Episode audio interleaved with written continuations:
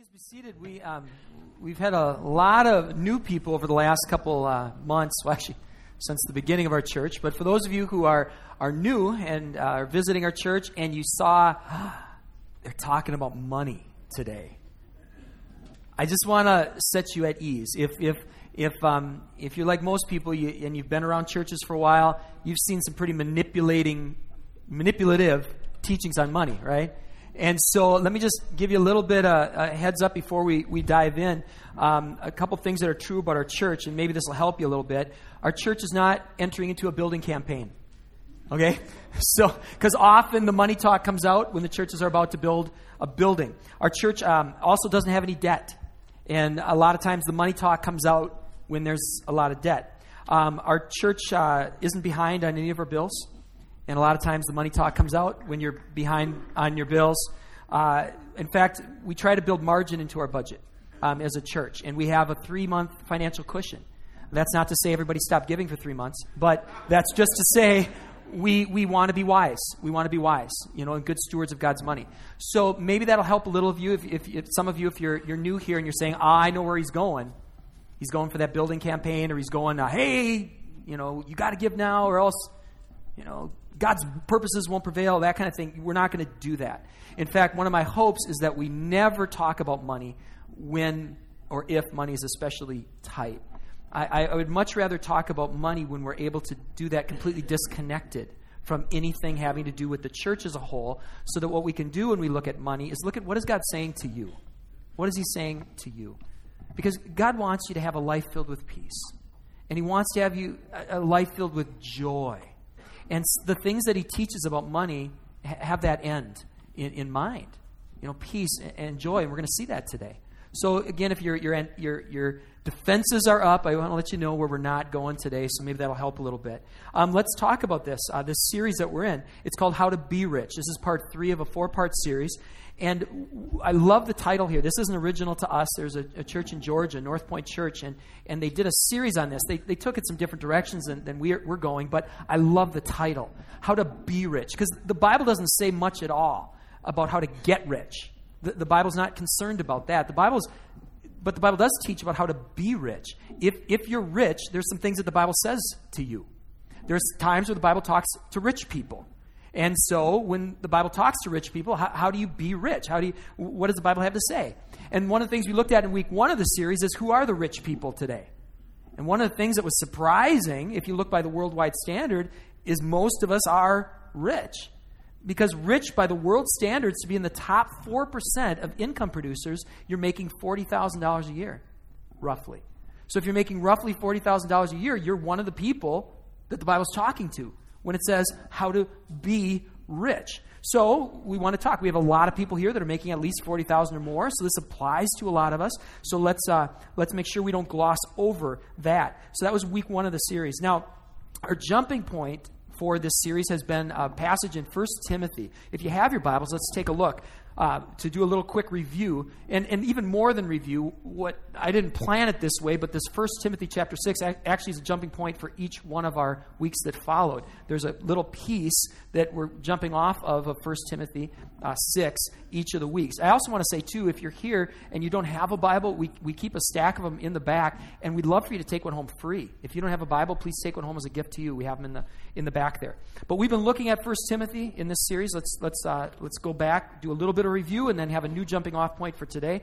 Uh, we're going to look at 1 Timothy 6, chapter 6, and also starting with verse 6. It says this, and here's really our jumping off point for, for last week. Now, there is great gain in godliness with contentment. For we brought nothing into the world, and we cannot take anything out of the world. But if we have food, we have clothing, with these we will be content. This was our jumping off point last week as we looked at this idea of godliness with contentment. And we talked about last week why that's a good thing. We talked about how do you get there and then how do you stay there. So that's where we went last week. I'd encourage you to listen online if you if you missed that teaching. It's an important one for us. Well, that was our jumping off point last week. Here's our jumping off off point for this week. It also comes from 1 Timothy. Um, let's turn ahead to verse 9. It says this Those who desire to be rich fall into temptation. Now, I want to hit pause there for a second. Because not only does the Bible speak to those who are rich, but it says It speaks to those who desire to be rich. So let's say you don't make $40,000 a year, but you say, you know what? My life would be better if I did. I desire to be rich someday. Then this is for you. So if you make 40,000 or more, this applies to you. If you desire to make 40,000 or more, it applies to you. If it, you're not one of those categories, just pray for everybody else, which is most of us in this room, either those who desire to be rich or those who, who are. Okay? So that's who this is talking to. Most all of us, either those who are or desire to. All right, so those who desire to be rich, it says, fall into temptation. Temptation. Into a snare. Into many senseless, harmful desires that plunge people into ruin and destruction. For the love of money, this desire, this thirsting, this running after money, is a root of all kinds of evils. It is through that craving that some have wandered away from the faith and have pierced themselves with many pangs. But as for you, O man of God, O woman of God, flee that. Pursue instead righteousness, godliness, faith, love, steadfastness, gentleness. If you're going to set a goal, if you're going to set a goal, don't set the goal at riches. Be content with, with what God sends your way as you do what He asks you to do. Don't set that as a goal. Set instead, pursue righteousness, pursue godliness, pursue faith, love, steadfastness, and gentleness. Now, let's remain here in 1 Timothy 6. Let's skip ahead to verse 17 because this is going to have some more helpful insights for us uh, as we continue on today. And let me quick give a little bit of context before we continue on. The, the author here that we're looking at, the human author who wrote through the inspiration of the Holy Spirit, is a guy named Paul. And Paul was a real person, real first century guy, and he was writing in 1 Timothy a letter to a person named. You guys are Bible scholars. Bible scholars. He's writing, uh, Paul is writing to a guy named Timothy. Timothy was a, a younger leader in the church, and so Paul is trying to mentor him. And he mentors him on all kinds of things, but one of the things he mentors in, he said, Here's what you should tell the rich people in your congregation. Here's what you tell the rich people. Tell them this.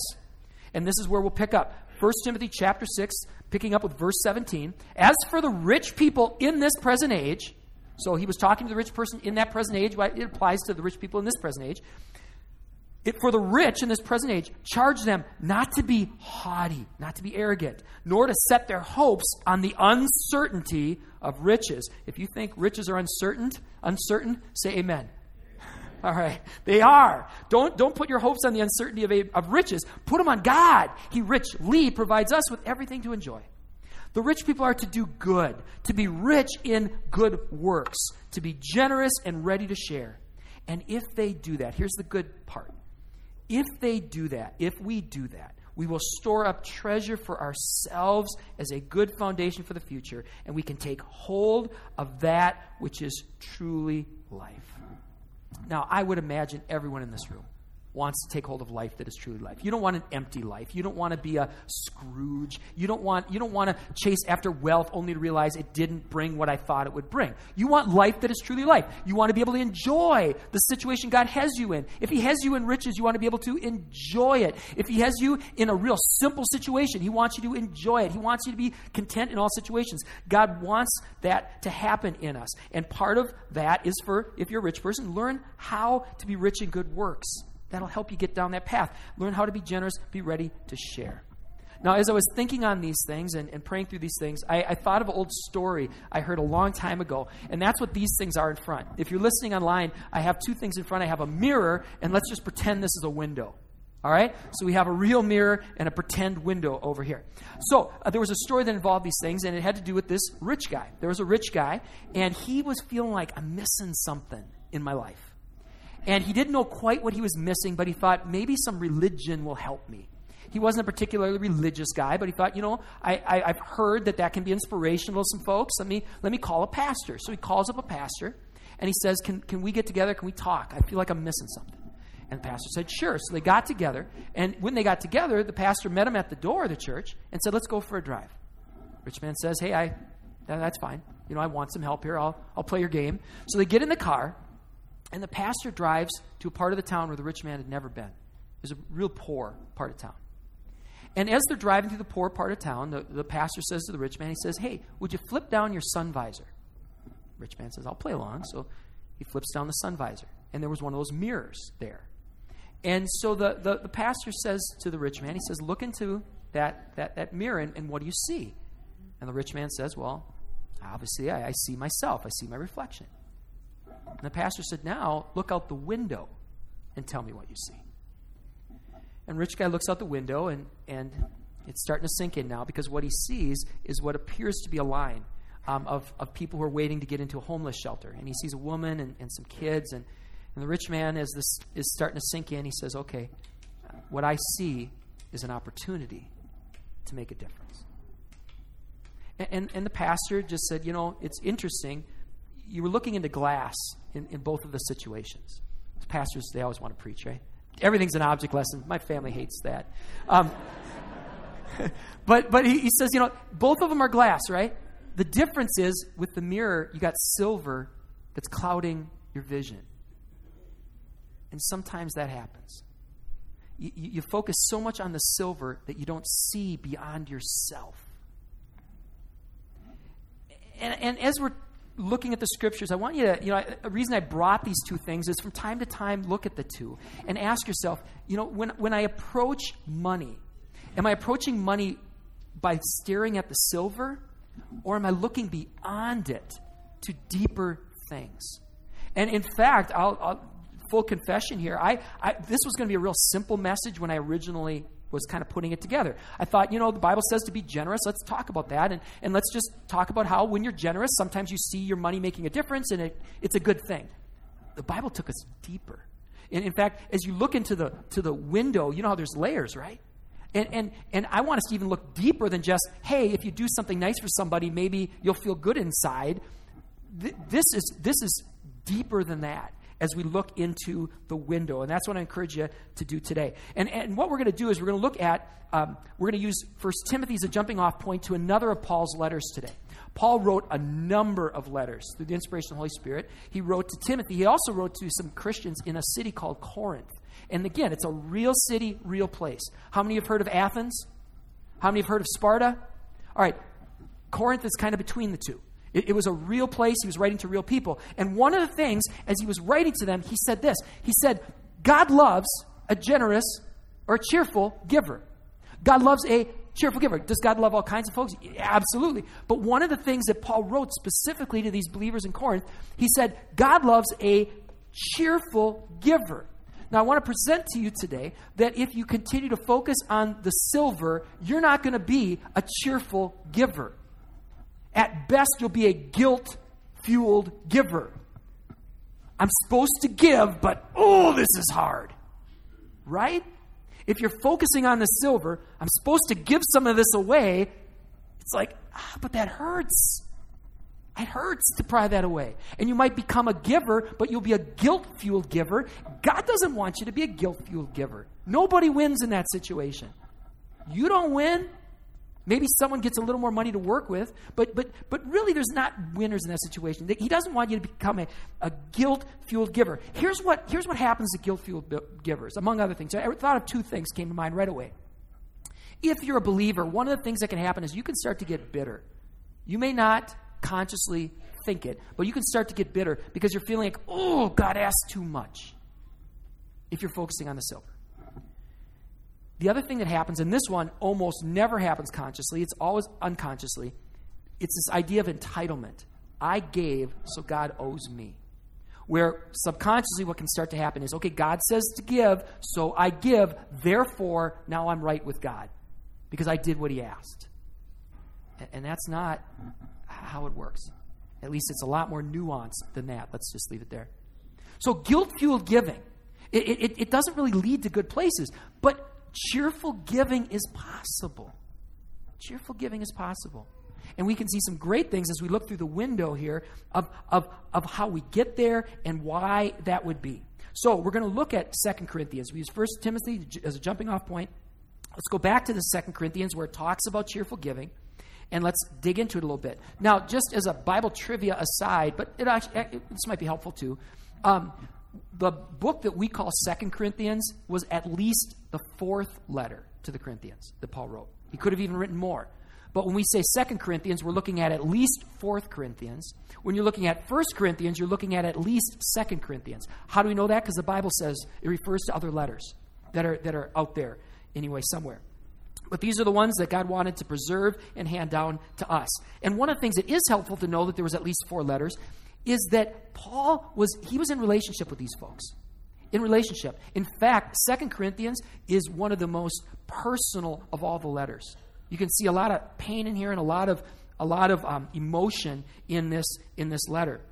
Paul's writing for at least the fourth time to a city that is a moral mess.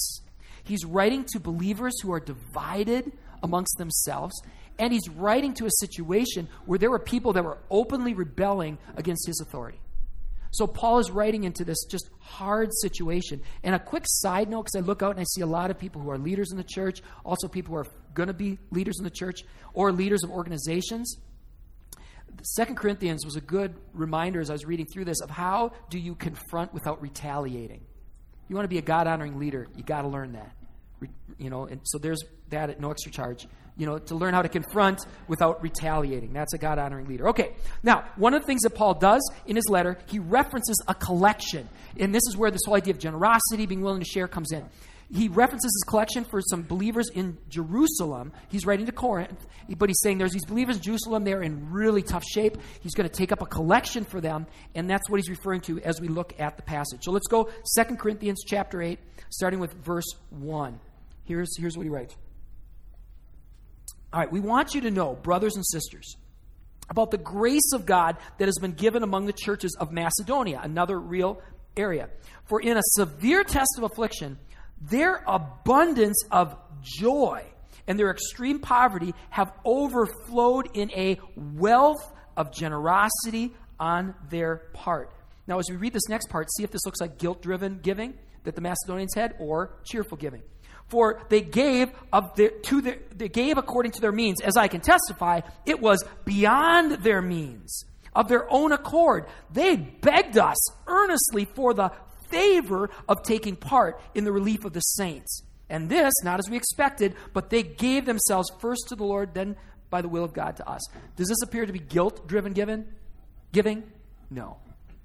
So is cheerful giving possible? At least it was once in history. All right? At least once in history, there were people who were joyfully giving.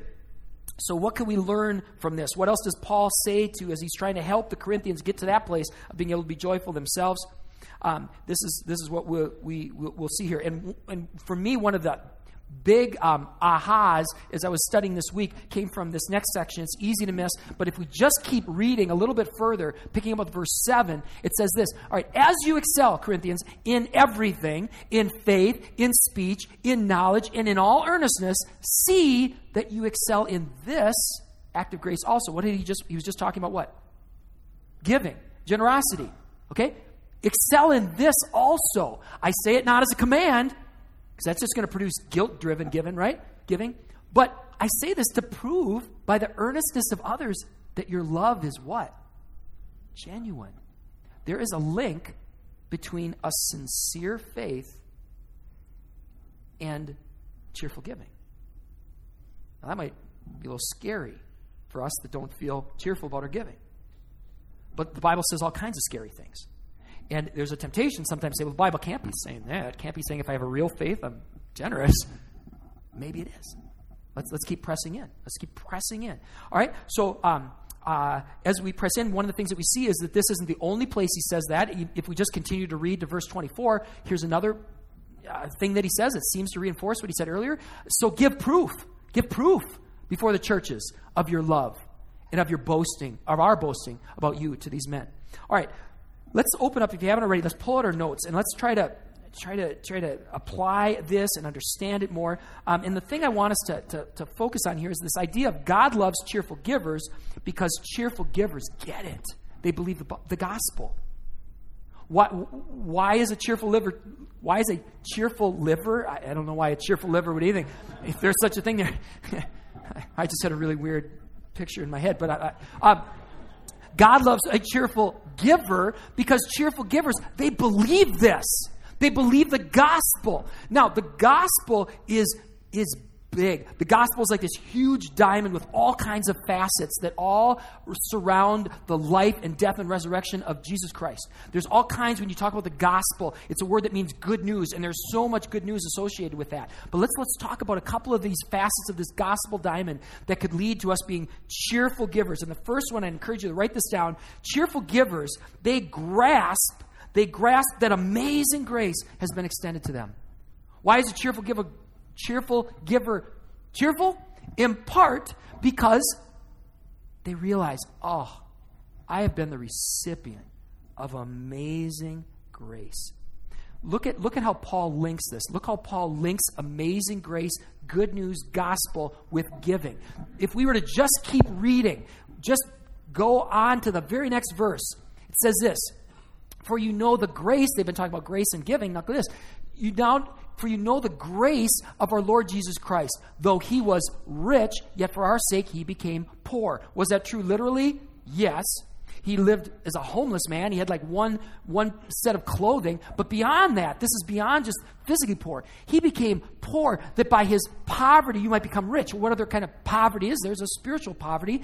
And Paul is re- refers to that earlier. If we would have been reading from the beginning of Second Corinthians, look what we would have found in chapter 5 this idea of the gospel and of, of Christ becoming poor in a different sense. If anyone is in Christ, we're a new creation. The old has passed away, behold, the new has come. Why? Why? Because in Christ, God reconciled the world to himself. For our sake, he made Christ, who was without sin, to be sin, that in him we might become spiritually rich. We who were sinners are forgiven. He who wasn't a sinner received the penalty that we rightfully deserved. Amazing grace. Amazing grace. And, and as we grasp that, we realize we are never, ever, ever going to give more to God than He's already given us. He's our Savior. We owe our very lives to Him, eternal lives to Him. We deserve punishment and death. He gave His one and only Son that He might have life. He gave what was most precious to Him for us. And so when you believe the gospel, you move from if I just to because I have. You move from if I just do this, then maybe God will love me, or maybe God will accept me, or maybe I can gain eternal life. You can move from when you don't believe the gospel to if I just to wait a minute. Because I have. God already did this. He already sent his son while I was still a sinner. He died for me. He already went through all of this. How can I not respond to this? When you believe the gospel, you see this amazing grace. And then the cheer comes more easily because, oh, now I remember, God, when I was in that place, you reached out to me first. How can I not respond to you? So, let's keep looking through that window. Let's keep looking through that window. We saw that cheerful givers grasp amazing grace has been extended to them. Here's another thing. Number two, cheerful givers grasp that every good thing comes from whom? God. You can't give him anything that's not already his. It all comes from God. This is found in 2 Corinthians 2. Let's go back to chapter 8 where we were. We just continue reading, picking up with verse 13. It says this Hey, I don't mean that others should be eased and you burdened. Okay, so he's saying, I'm not saying that here, you give away all your money and those freeloaders over there can all have it. I'm not saying that. I'm not saying that you be burdened, that they may be eased. I'm just saying this as a matter of fairness, that your abundance at this what? The present time should supply their need, so that their abundance may supply whose need? Yours. So are they advocating communism? No. Are they advocating wealth distribution that's forced? No. What they're advocating is hey, we're all going to need help sometime. We're all going to need help sometime. You're going to want help sometime. In fact, I would be shocked if God doesn't orchestrate something in your situ- in your life sometime where you need help sometime so that we can learn this. There, you're going to need help sometime. So, at the present time when you need help, you're going to want someone to help you, right? Well, in all fairness, if you're in a good spot right now and someone else, their present time is really hard, would you help them out? Again, not that you're burdened and that they get to just take it easy, but because let's just help each other out when we when we need it. Yeah, I, there's a story that um, that, that uh, really helped make this real to me, um, and I shared it once before. This was, to me, this was the turning point for me understanding cheerful giving. I never understood that phrase before. How, the, how can the Bible tell you to be cheerful? It's like when your parents said, say you're sorry, and you I'm sorry. And they're like, well, say it like you mean it. I don't mean it. I'm sorry. You know, and then, right. So I, I didn't get that. I didn't get it until I became a dad. And I really got it when my, my youngest daughter was really young, Andra. And I remember this very vividly. I was making I was wrapping a, a birthday present for my wife. And I'm wrapping this birthday present, and little Andra, who could barely speak, comes kind of toddling in, and she goes, What you doing? I'm saying, Wrapping a present for mommy. She goes, Oh, I want to do that too. And so she goes into the kitchen, grabs some cookies from the cupboard, brings the cookies out, and starts to wrap the cookies that her mom bought. And she was so excited. She was a cheerful giver. Faith like a child. What if we could become more like that, where it's like, this is all God's? And she wasn't consciously thinking this. She was just, it just happened, just second nature. What if it could become second nature to us? It's all God's. He gave me the cookies. And if He wants me to have more cookies, He'll put more cookies in the cupboard. You know? He's a good father. He, he can do these things. So if He asks me to, if I have an opportunity to give cookies, I'll give the cookies. They're not even mine anyway. Well, fast forward a little bit, lest you think that our family is all sharing the cookies all the time. Nobody's family's all sharing cookies all the time, are we? We're going to amen to that? No? All right. Okay. Well, here's what happens when the silver comes in. When we get a little older, get a little more jaded, the silver comes in.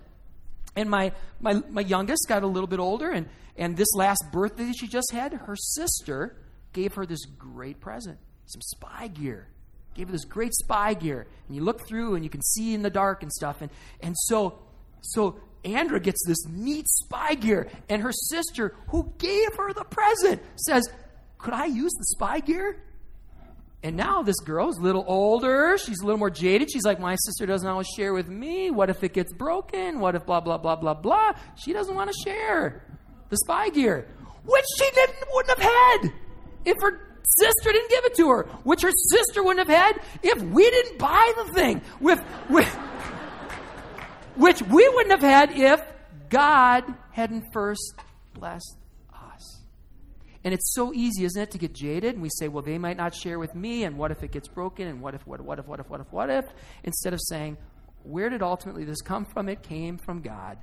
And if I'm giving something away wisely in Jesus' name, can I trust that if God has something that He wants to give me, He can give me something as well? I needed that reminder. I make it sound so obvious. I need that reminder too embedded in the gospel is the good news that God can be trusted. That God can be trusted. Um, let's quick go back to that 2 Corinthians 8 because I, I want to show you that as I say God can be trusted. Look at this last sentence. It says, Whoever, and notice it's in quotes, Paul is quoting somebody else here. Whoever gathered much had nothing left over, and whoever gathered little had no lack. Paul is quoting something. What is he talking about there? Does anyone know? He's talking about manna. For those of you who know the story, God delivered people from slavery with Moses as, as the leader that God appointed, and, and they get delivered from slavery, and they don't have any food. They're out in a wilderness, and God provides manna, which is funny to me because in Hebrew, I guess that phrase means like, what is this? This stuff. They'd wake up in the morning, there'd be food on the ground. And what happened if you took too much of it? If you if you gathered too much, what happened to it? it spoiled, it got rotten, it went bad. If you just sat in your tent, didn't do anything, you went hungry. If you tried to hoard too much, it just got rotten. God was trying to teach people, you can trust me day after day after day after day. I can take care of you. Ultimately, it all comes from Him. And will we choose to trust? Cheerful lovers, cheerful lovers, cheerful givers. That's a Valentine's Day message right there. Um, when the kids aren't with us. Okay, but the, um, the, the cheerful givers, cheerful givers, they get it. They say everything comes from God. It all comes from God to begin with. I can trust him. He'll take care of my daily bread. If I seek for his kingdom and his righteousness, all these things will be added unto me. All right. Number three. Number three. Cheerful givers. Oh, I love this. Cheerful givers view sacrifice as giving something up that you love for something you love even what? More. I wish I could take credit for that one. I was listening to a podcast on the way um, uh, driving once, and, and, and I heard that definition for the first time that sacrifice is giving up something you love for something you love more. If you're just giving up something you love, that's going to be the whole um, guilt fueled giving thing, right? But if you can focus on the thing you want more, then you're able to say, I can exchange this. I think of my sister. I, have got a bunch of sisters, but I think of one sister who um, she, uh, she's very sentimental about things. She loves things, especially associated with her past and our, our, our family farm and stuff like that. But she also wants to move into a little hipster apartment in, um, in uh, Minneapolis. And so she realizes I can't take all of my stuff and make it all fit in little hipster apartment in Minneapolis. And so she's like, she developed this thing that she calls I, I love you goodbye that she does with stuff. She realizes, hey, thing that can't fit into my hipster apartment, I love you, goodbye. And she's able to let go of it. She's able to do that because she's looking at something she loves more. And when it comes to giving, oh, I mean, we, we spend a lot of time in this, so we won't spend a lot of time now. But, but as you're able to give up, you usually find something so much more. If you're giving up in a God honoring way for causes that are God honoring, you receive in those situations. And you're able to let go of something that you love, and that's okay. Say it. I love you, 10% of my money. You know? But I love more having peace with God, or I love more what's going to happen with His kingdom, or whatever. You're able to say that. I love you more. Why does God love cheerful givers? He loves it because they get it. When he sees a cheerful giver, ah, they get it. They get that they, they, they know that they've been saved by amazing grace. It's not because of what they've done, but it's because what God has done. They, they, they love that, they, that God loves that they understand that everything comes from Him and that He can be trusted. And they realize, oh, that they're giving up something they love, but for something they love more. Now, again, just truth in full disclosure here, um, I needed this. I needed this. This didn't go the direction that I thought it was going to go. I, I didn't think I was going to be talking about the mirror, but this was so helpful for me. And that's maybe why I put it on this side so I can see it. Because when I, when I focus on the silver, when I'm writing out the check each week, when I see my year end giving statement, I look at the silver, I go, oh, you know, I, Christmas is coming up, right? Christmas is coming up. And our van died. And it cost a lot of money to get it fixed. And maybe if I just don't give up that, you know, I look at the giving up part. And when you look at that, it's hard. It's hard to give it up. But when you step back and go, wait a minute, wait a minute, this all came from God. Look what God's done. Then we're able to cheerfully say, it's good. It's all good. God, I can trust you. And I can give as, as you have impressed on me to be able to give. So today, as we close, I want to invite the worship band to come up, and we're going to sing a classic song, classic song called Amazing Grace. And I want to close with that on purpose. And, and as we're thinking about that, I, I, my hope is that our gaze can shift. If it's, if, it's been on the silver, our gaze can shift to amazing grace. And this is our hope. This is our hope every Sunday. One of the reasons we gather, it's meant to be a mini Easter. That's why they moved worship to Sundays. They moved Sundays to, to that so we can, we can come together and go, oh, yes. What a reminder when the world focuses so much on silver, I can, I can get refocused and go, oh, yes, I'm the recipient of amazing grace. Oh, yes, I can be motivated by things that really, really matter. Oh, yes, we can create a community that lives differently than the rest of the world. Oh, yes. So let's, as we, as we do this song, don't just do a sing along. Let this be a response. All right, let me pray to that end. Father, we pray now that as we um, enter into this, this song that has touched so many people through hundreds of years. Lord, may we now engage you and may you take our gaze off of the silver and put it on you, who, while we were still sinners, died for us, who is for us, not against us, who wants to, to teach us things all the time that are life giving. May we put our trust in you today, in your goodness, so that we can go forth from this place with hope and joy. In Jesus' name, amen. If you want to have chains when it comes to finances, do one of two things. Either um, spend more than you have coming in, and there's that type of chain, or try to hoard it all that you have. Both of those are chains. In the Bible, it's interesting, points us to neither of those spots, for most folks anyway. Well, for all folks anyway. It points us to a different place. We're going to look at that different place next week. So let me pray as we go forth. Father, thank you that you desire us to live chain free lives. You want to set us free. That when we think of money, we just we don't stress about it. You want to bring us there. And thank you, Lord, that you, you have spoken into the lie that we will have less stress if we simply have more money. Thank you. Thank you for that, for blowing that up. So, Lord, I pray that um, as we continue into this series, you're to you're going to help us.